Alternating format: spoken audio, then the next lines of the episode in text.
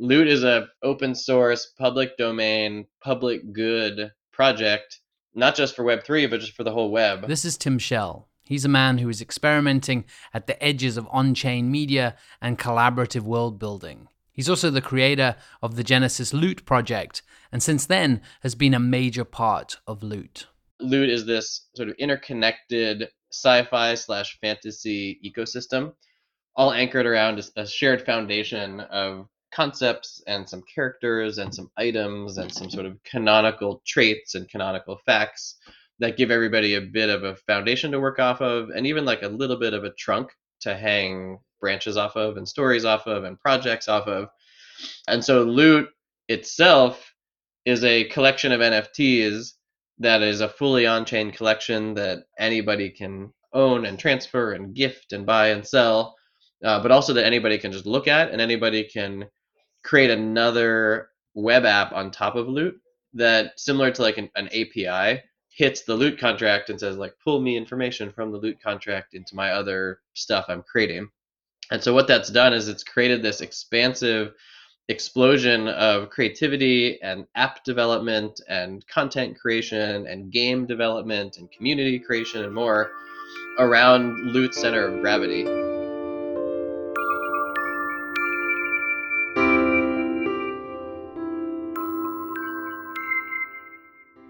Welcome to Greatness, a Loot podcast series. I'm Paul McNally. And through this six part series, we're going to dig into the history of Loot, the exciting projects it creates, its capacity to expand, and the future for the community going forward. For this first episode, there is no better person to chat to than Tim Shel. I, via this weird uh, identity, side identity I've created called Tim Shel, uh, have become one of like the core contributors, if you will, of the Loot community, helping to bring people together and bridge projects together and establish sort of a shared foundation for how we can make sense uh, of the loot canon, if you will. Tim Shel is a Hebrew word. I picked it up from John Steinbeck's East of Eden, and it's a word that means thou mayest.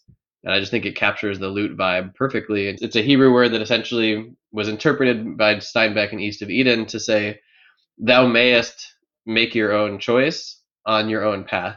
You have your own choice to make and I think Web three for a lot of people has unlocked that part of their mind and their soul and their their life to say, hey, you know what? In real life, I'm a teller at a bank, but in Web three, I get to be a fantasy story writer. Uh, in real life, I'm a musician, but in Web three, I get to uh, I don't know make music for games, which I would never do in real life because like that's a, door that's closed to me in real life. But in web3 like thou mayest do this together. And so there's a lot of people who've embraced that feeling and spirit. Uh, i know i have in real life. Like i'm a founder ceo tech type who you know has started companies and has been a, a builder and you know venture back company leader and you know product person and more which i love. Uh, i'm also a dad and a soccer coach and uh, i live in the bay area. So maybe you can see my vibe that way too but in this universe, I've gotten to also become Tim Shel, which is like a much more sci fantasy geeky, uh, maybe poetic version of myself. That would have been awkward if my like normal LinkedIn profile started to talk about this stuff. But in this universe, I get to kind of like chase this part of my identity uh, and unlock this part of my identity.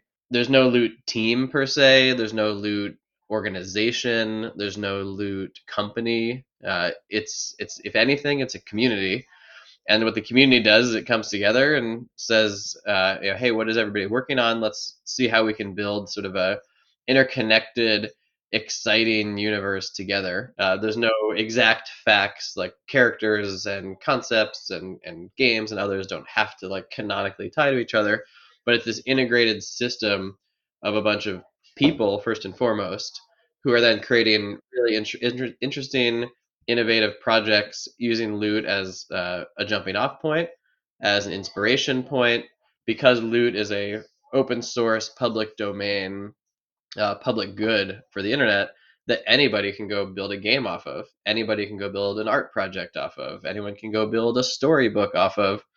And so i've personally as you can tell in my voice here been completely nerd sniped by the the meta idea of what's happening here. Permissionless collaboration and trustless global collaboration among you know pseudonymous strangers who all of a sudden become friends uh, and done asynchronously. That but also i'm a sci-fi geek and i'm a fantasy geek. And so the idea of building like our own internet native version of a fantasy franchise that has multimedia and written stories and audio and music and books and games and you know everything in between uh, is just fantastic to me and so that, that's what continues to get me excited about the loot universe there's no team or corporation or company and so no one's like being employed by loot it's more like a community of people who come together around an open source project to try to manifest this dream of a shared fantasy universe. There is a movement happening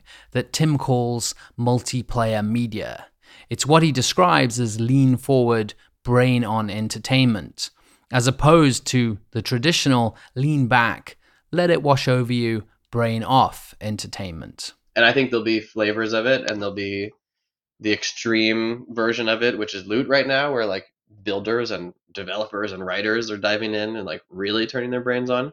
But I think there'll also be lighter weight versions where like you're engaging in a show that you like, you're engaging in a movie or engaging in a book, and maybe you can tap on the book and see what other people have commented along the way. Um, maybe you can, as you're watching the movie, like also be co-present with other people who are sort of talking about the fandom or like playing a mini game alongside it just things that like make it more multi multimedia and multiplayer which i think is really exciting because most media today is like one creator whether that's like a hollywood studio or a, one writer or one you know director makes something and then everybody just clicks play and watches it or listens to it. But the idea of participating in the universe even if it's as simple as just participating by like getting some of the collectible artifacts and feeling like now you're sort of a co-owner of the uh, thing along the way i think there's something really powerful to that. And so i do think that loot is paving the way for some experimentation around this concept of multiplayer media. And if you look at what just loot alone has done with a budget of essentially zero there have been some grants issued as part of the loot project but otherwise no capital outlay all of Loot's resources have been just some royalties on secondary sales of the Loot NFTs, and in total, I think it's been like a couple hundred thousand dollars uh, of royalties that then have uh, been able to be issued out to people for writing grants and game grants, development grants. And so I don't want to uh, diminish the value of a couple hundred thousand dollars. That's real money. You compare that to making a movie. You compare that to honestly any company compare that to even what it costs to set up a bagel store down the street. Despite that, what Loot has been able to do is act as this center of gravity that's brought people together just down the list in alphabetical order, even from a project called Banners that's both creating art around the Loot universe and character stories of a bunch of different like houses of Loot, you know, like the House of Targaryen kind of thing. Uh, a project called Minstrels that's making open source music for Loot. A project called Council of Mages that's creating this sort of interactive quest map game that you can play. Crypts and Caverns is a on-chain dungeon map that can then be used across a bunch of other projects. So people are implementing the Crypts and Caverns dungeon map into their games and elsewhere. Uh, the Eye for Adventurers is a project that I spearheaded with a group, which is a collaborative, community curated book of short stories that come together inside of a digital artifact that can be held in somebody's uh, digital wallet and read and shared and curated.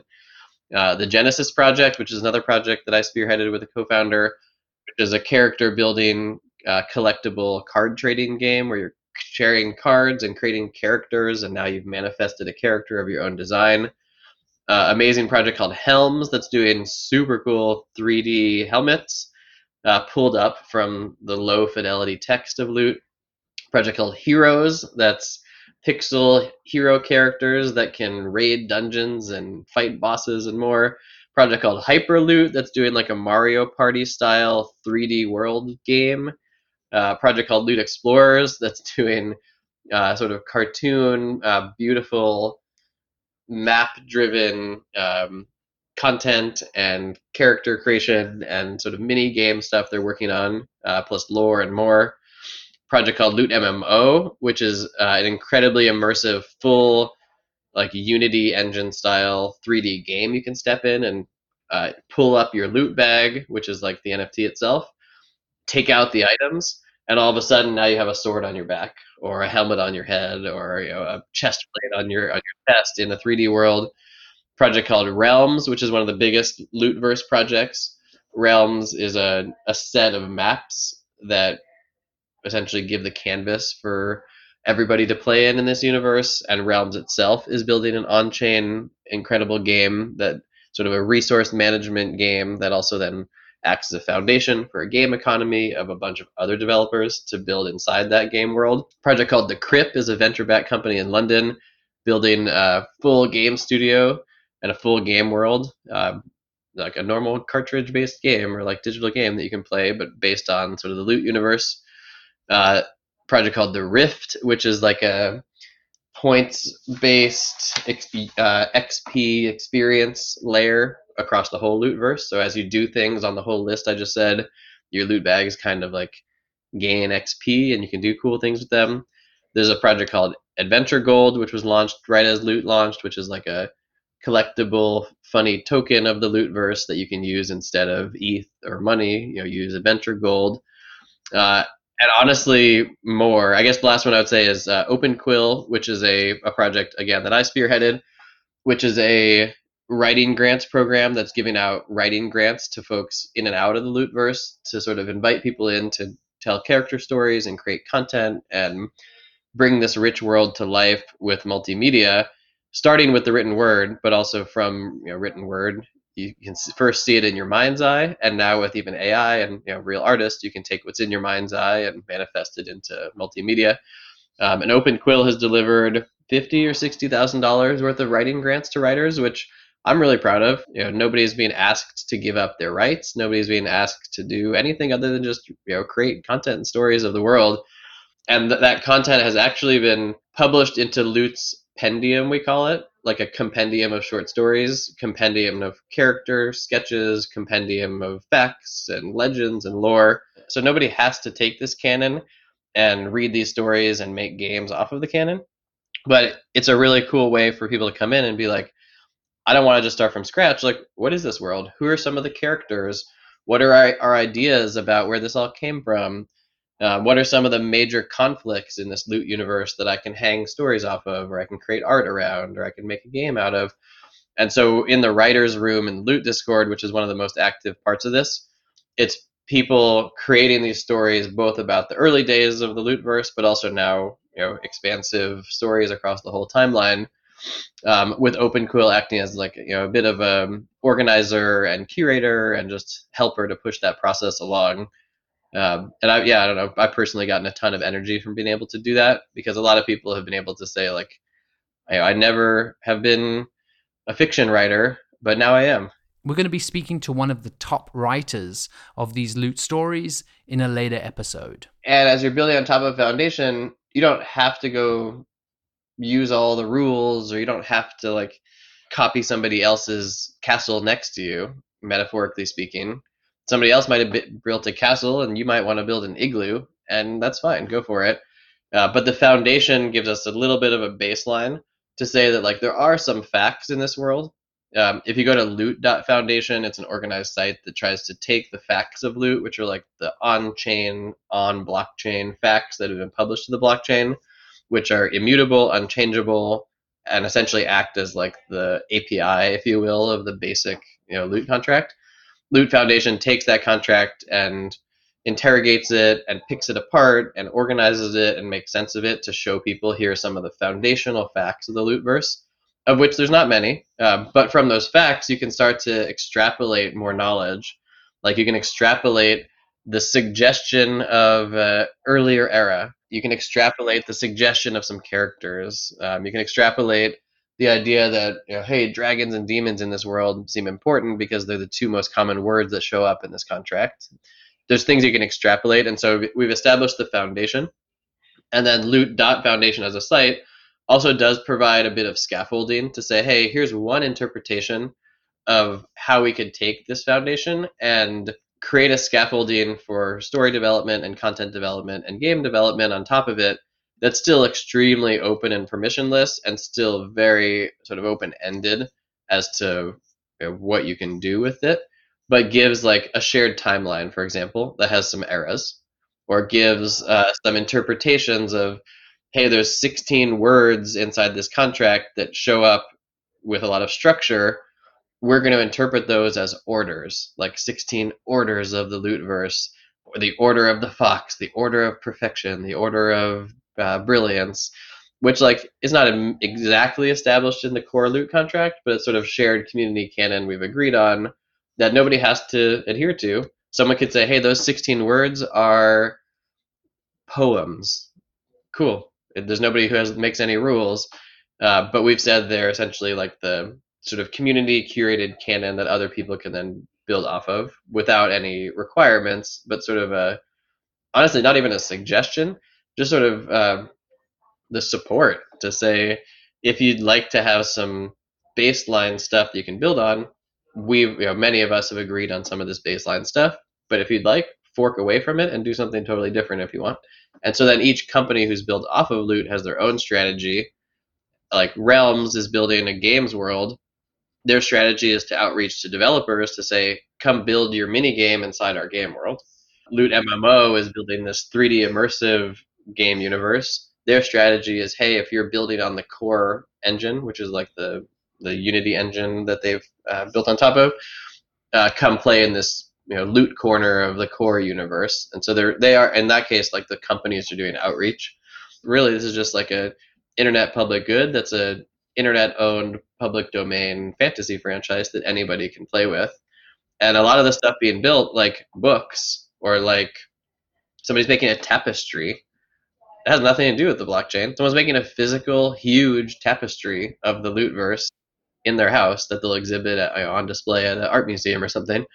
Uh, that's not blockchain related. It, but it's interconnected to this whole thing. Or making music and putting it on YouTube. You know, you don't need to know about the blockchain to listen to somebody's cool fantasy music on YouTube.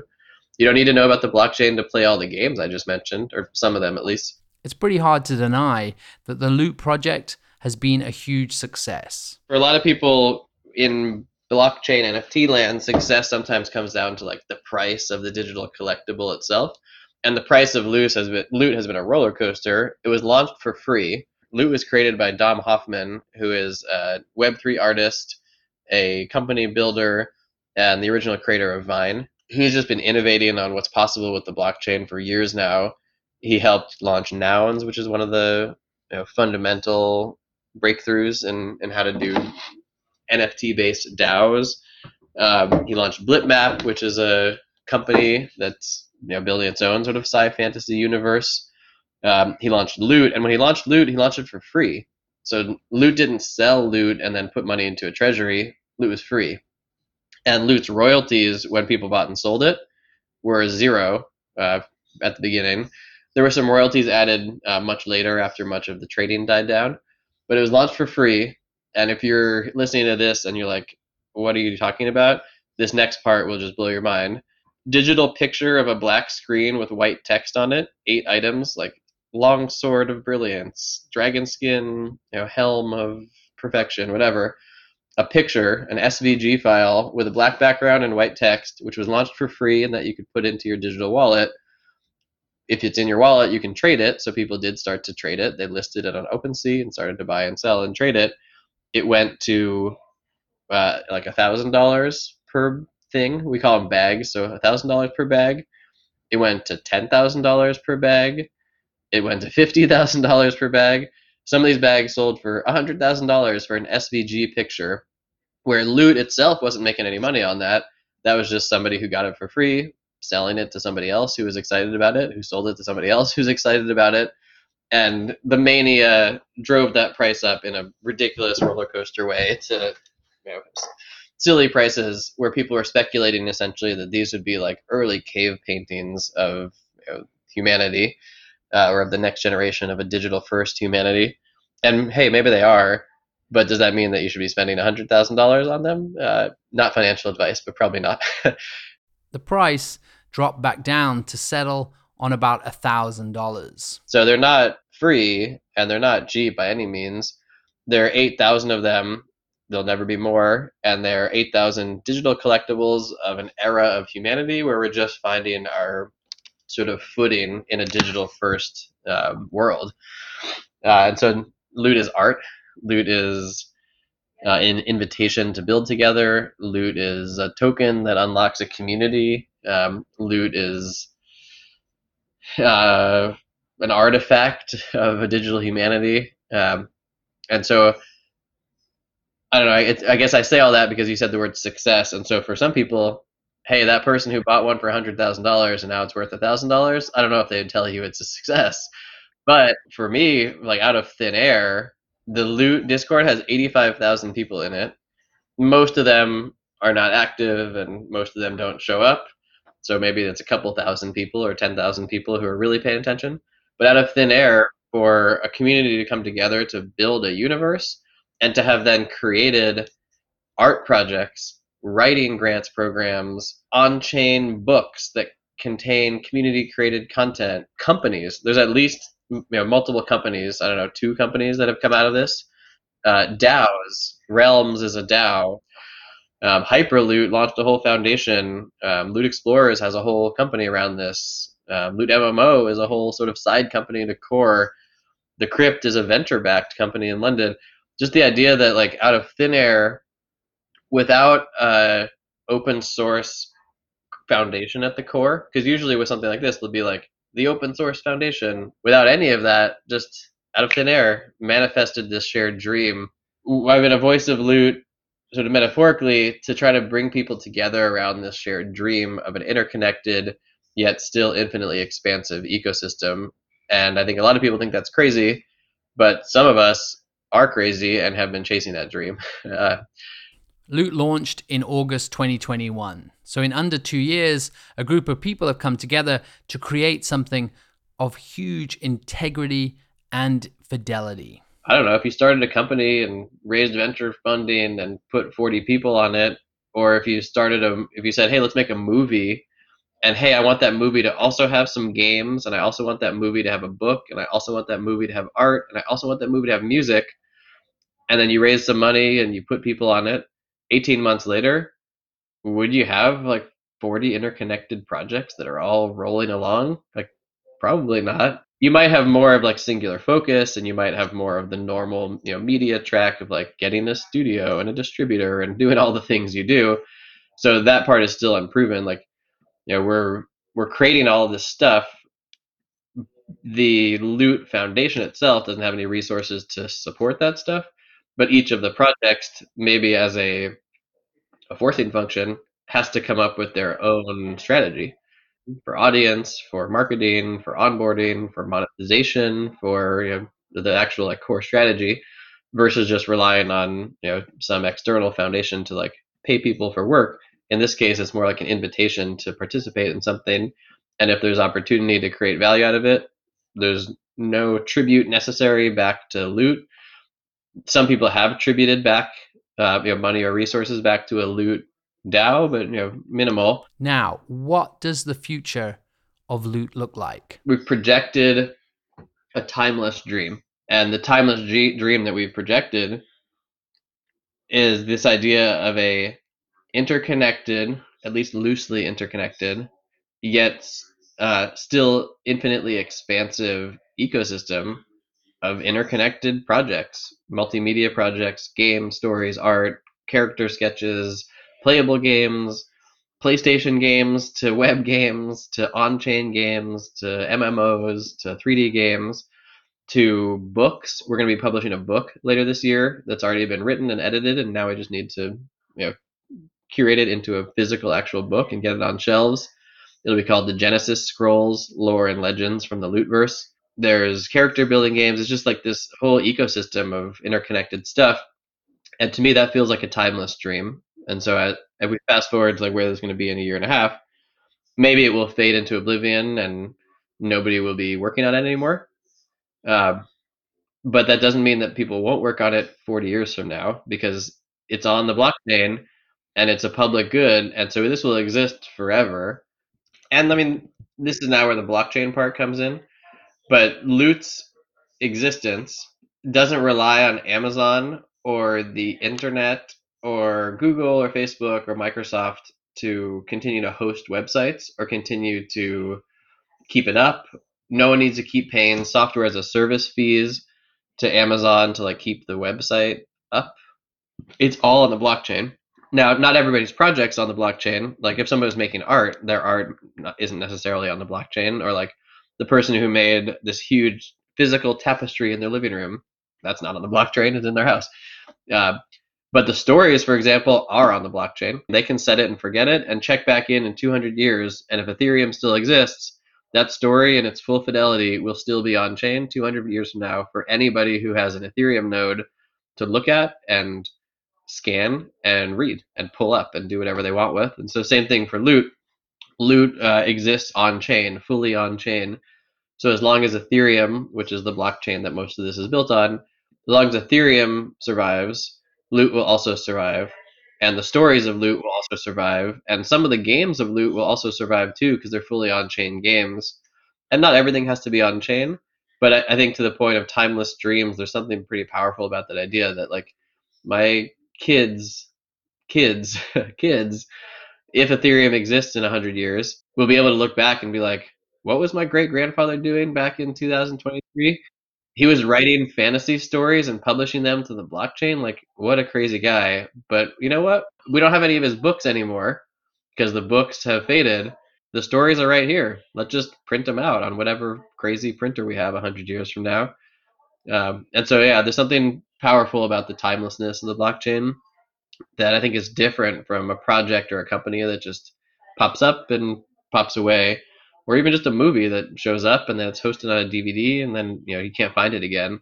Here, this is on the blockchain for eternity, or as long as Ethereum survives, which is probably not eternity.